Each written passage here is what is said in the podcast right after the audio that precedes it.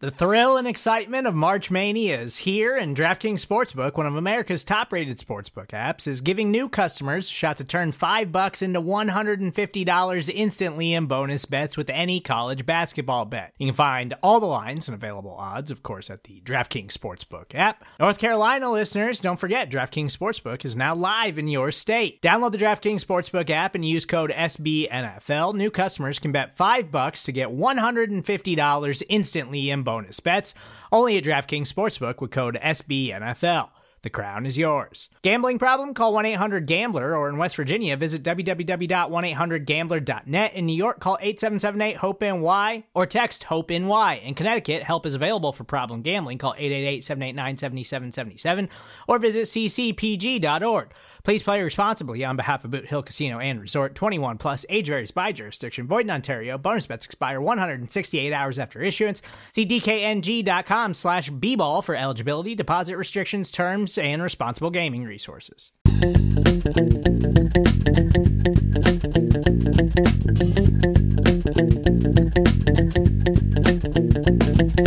Back, Buffalo Bills fans. It's Matt Warren, editor-in-chief at BuffaloRumblings.com and the host of Buffalo Rumblings Q&A on the Buffalo Rumblings Podcast Network. As always, you can send in your off-season questions to us on our voicemail line at 716-508-0405, or you can text that number as well, 716-508-0405. You can tweet us at Rumblings Q and A. That's with the word and spelled out in the middle. Send us emails, buffalo rumblings at sbnation.com.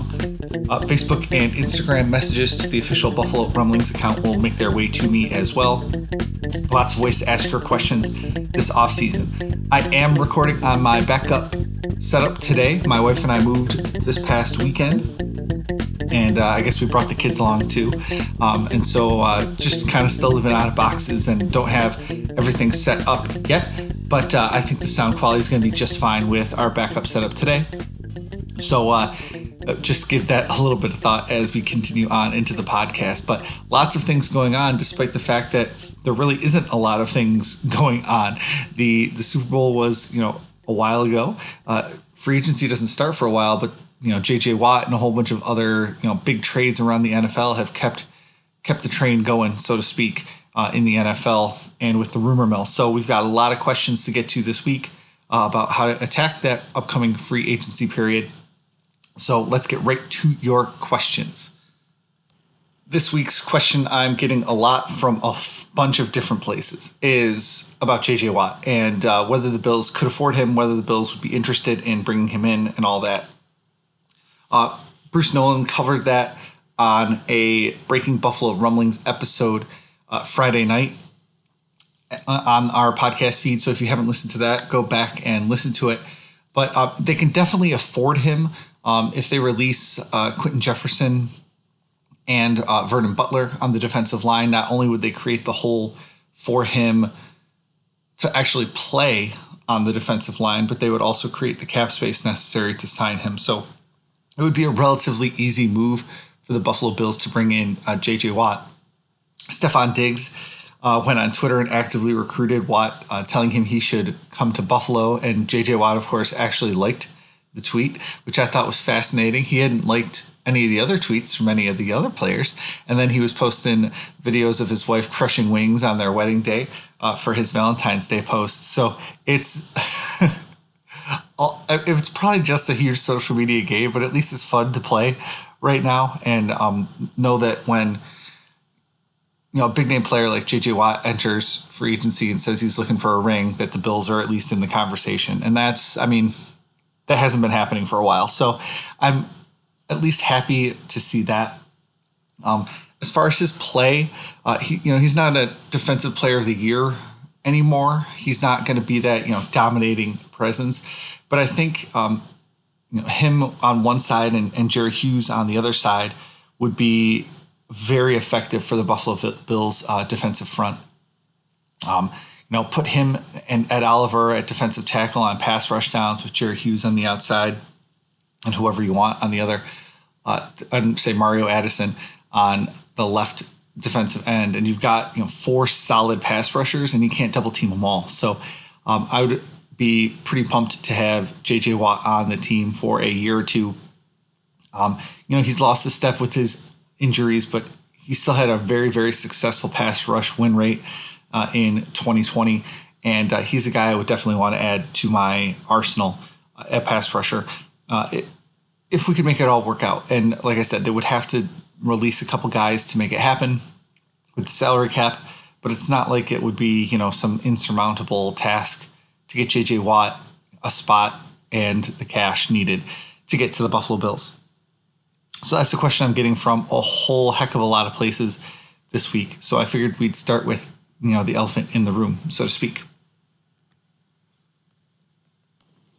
On a related note, we head over to Twitter uh, for Why Nasty 2318, who asks us Will the Bills dump a lot of those contracts from last year to make room to bring back Milano and get other linebacker and defensive line help? So he's talking about the contracts that the Bills signed last offseason that gave them an out after one year. Uh, Mario Addison, Quinton Jefferson, and Vernon Butler would all fall into that category on the defensive line. Um, and I do think that it won't be surprising at all to see the Bills move on from at least two of those guys. Um, I tend to think Mario Addison's going to stick around, uh, but I mean, it's certainly on the table. Let's look at what those numbers actually look like. Here's a quick refresher on you know dead cap hits and all that stuff. When a team signs an NFL player, they sign him and, and give him a signing bonus. That signing bonus is prorated over the entire life of the contract. So if you give a guy an $8 million signing bonus on a four year deal, 2 million of that will apply in each year of the contract. If he's cut, all of that money has to accelerate into the cap for the current year. So if you give that guy $8 million over 4 years, that's 2 million a year. He plays for you for 2 years. So he has 4 million of that money still remaining to be accounted for. If you release him, now that 4 million becomes due automatically in that year. And so in a lot of those cases, it's actually less money on the salary cap because they have, say, like a $6 million salary on top of that signing bonus money. So that's what dead cap is it's unaccounted for signing bonus money that hasn't been put into the salary cap yet. Because every single dollar that a player earns over the life of their contract has to be accounted for at some point. So it's not like that signing bonus money just doesn't exist because the player got cut or retired or traded. Uh, it has to be accounted for in the cap. So Mario Addison is due $6.6 million in base salary this year, but he did have that uh, a $6 million signing bonus on his three year deal. So uh, he has 4 million in signing bonus money relate, um, remaining on his deal. So his cap hit in 2021 is just over $10 million. His dead cap hit is $4 million. So they could save $6 million by cutting Mario Addison. I don't necessarily anticipate them cutting Mario Addison. I think he's the third guy on the defensive line that they would cut. But um, you know, he's certainly on the list of guys you could cut. Um, I would I would just imagine that they would cut Vernon Butler or Quinton Jefferson before they do that. All three of those guys, by the way, have about a $6 million uh, savings if you cut them. So let's look at those guys. Quinton Jefferson, two year deal. His signing bonus was $3 million. So he has $1.5 million remaining in dead cap money. Uh, but his cap hit is $8 million in 2021 with a $4 million, $4.5 million salary plus a big roster, $1 million roster bonus coming up. And so uh, his total cap hit being $8 million. If you release him, you free up $6.5 million in salary cap space this year. So Addison was 6.1 million. Uh, Quinton Jefferson is 6.5 million. Finally, Vernon Butler was a $2 million signing bonus, so he has $1 million remaining. Um, his base salary in 2021 is $5.5 million. His total cap hit, $7.8 million in 2021 Minus $1 million is 6.8 million in cap savings. So each of them over 6 million dollars in salary cap savings. It would not surprise me at all to see one, two, or three of them gone this offseason to gain the cap space. Another guy folks have been talking about is Tyler Matakevich, the special teamer. His cap hit is $3.7 million in 2021, and he only has $350,000 in dead cap, so they could save more than $3.3 million by releasing Tyler Matakevich, their special teamer. He did play a ton of special team snaps last year, but that's a very large luxury for a team that doesn't have a kickoff returner right now under contract and um, you know has problems fielding a starting caliber linebacker when you're paying $3 million to your uh, special teams linebacker. So uh, he's another guy that would fit into that question. And then the last question, uh, or the last guy that would fit into that question, might be AJ Klein, another linebacker. His deal is structured differently than all those players we talked about before. Um, it wasn't a one year deal, it was more like a two year deal. And the reason for that it is the, the guaranteed money in AJ Klein's contract. When he signed his contract, $3.2 million of his 2021 salary was guaranteed. So all those other players had all their guaranteed money given out in the first year. But AJ Klein has this you know, chunk of money sitting in 2021 that the Bills are going to have to pay one way or the other. Now, if they included offset language and another team signs him for $3.2 million, the Bills don't have to pay him. But I find that unlikely in a cap strapped year with how he played um, in 2020. So the Bills are kind of married to AJ Klein this offseason. Uh, his base salary is 4.1 million. Of course, 3.2 of that is guaranteed, like we said. Uh, and uh, he has four million dollars in dead cap space. So the Bills would only save about 2.4 million dollars by releasing him. And um, so they, they, certainly could do that to free up uh, a couple million dollars in salary cap space uh, if they were trying to get a specific thing done. But it's not as clear and easy as those other contracts we mentioned. Um, and so let's circle back to the question one more time. Will the Bills dump a lot of those one year contracts from last year to make room to bring back Matt Milano and get other linebacker and defensive line help? I think they absolutely will. Uh, Butler, Jefferson, and even Addison really didn't play up to where they were supposed to last year when they got those contracts. So it's not even just a salary cap thing, it's also like really just a play on the field thing. Matakevich doesn't fit into that. He played really well on special teams. It's just kind of a luxury to have a $3.2 million linebacker on special teams. So I think absolutely is the answer to that. Thanks for your question over on Rumblings Q and A over on Twitter. And uh, we're going to take a quick break and be back in just a second.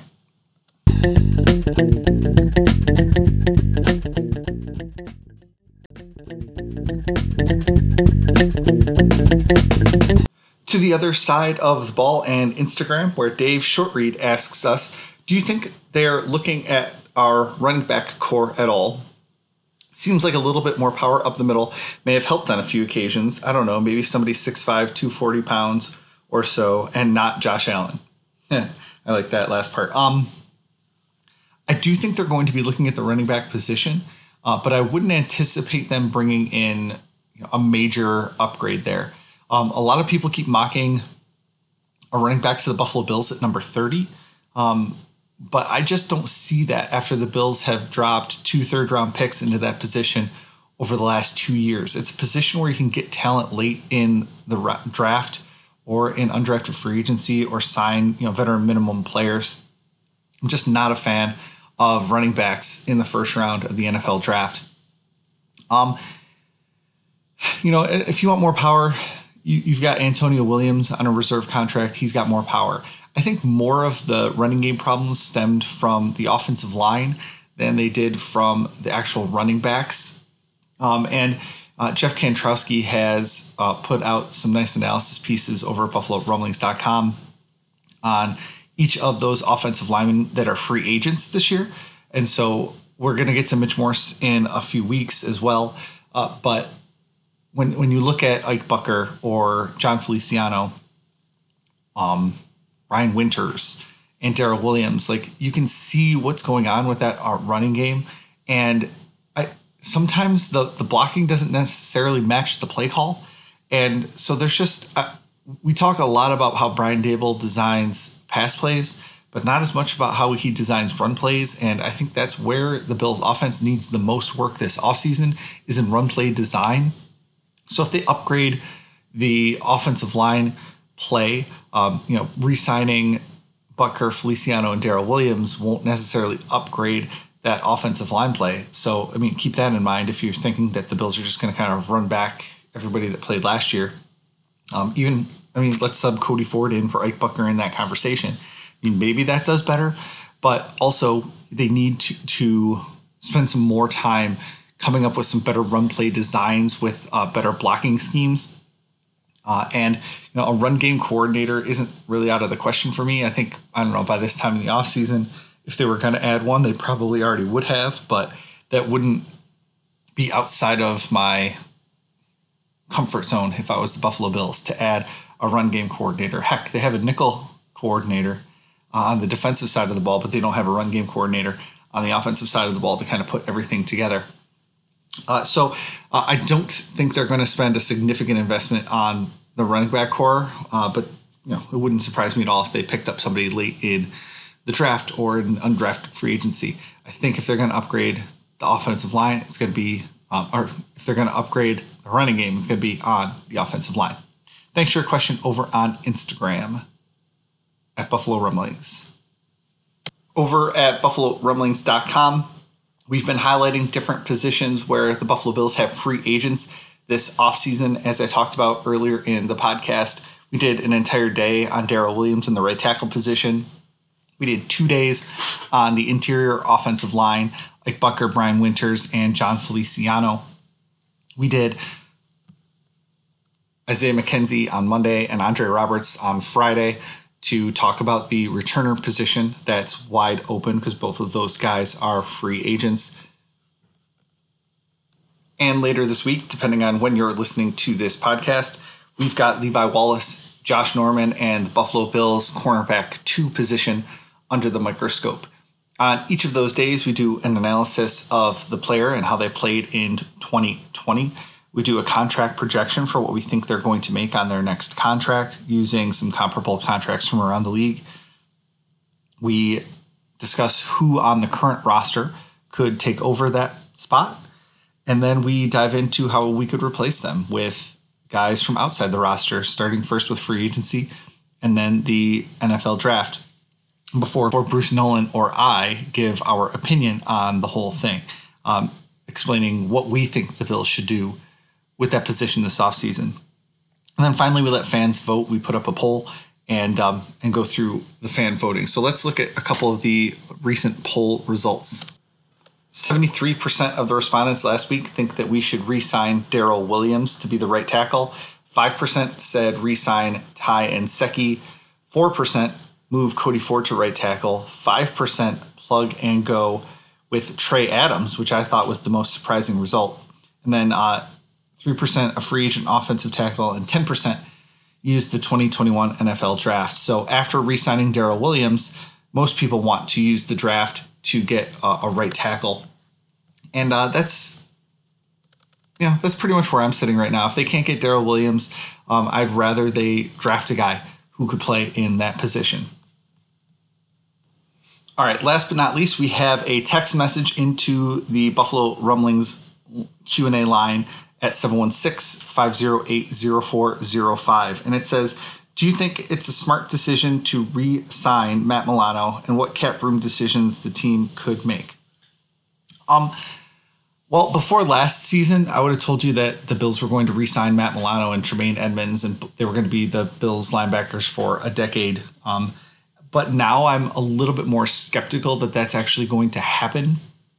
Uh, Matt Milano's injury history, uh, he's he's played dinged up. He's missed a game or two, but this year it, it really caught up to him, and he missed a whole bunch of of games. Plus the the COVID nineteen salary cap, you know, constriction uh, all of it kind of is is leading me to believe that the Bills aren't going to re-sign him, or they'll give him, say, a one-year prove-it deal or franchise tag him. I think the most likely outcome is that Matt Milano tests free agency and goes somewhere else. Um, I think that's the most likely outcome. I think the second most likely outcome is that he takes a hometown discount and stays in Buffalo for a year or two. Um, or even signs a long term deal on a hometown discount. But I don't think the Bills are going to give him full market value this offseason. Now, if he comes back a year from now and plays, you know, lights out, he could definitely get that big time, you know, market setting contract. But just with the injuries and and how he played and how the whole defense really played against the Kansas City Chiefs in the AFC Championship game, I'd be surprised if the Bills signed Milano to a long-term big money deal this offseason. Thanks for your question over on our text line at 716 508 0405. That's going to do it for this week's episode of Buffalo Rumblings Q&A. As always, you too can send in your questions for next week's episode. Uh, again, 716-508-0405 is the voicemail and text line. At Rumblings Q&A for the Twitter feed. Buffalo Rumblings on Twitter and Facebook will also get to me. You can email your questions, buffalo rumblings at sbnation.com. Get those questions in for next week's episode. And as always, go Bills. thank you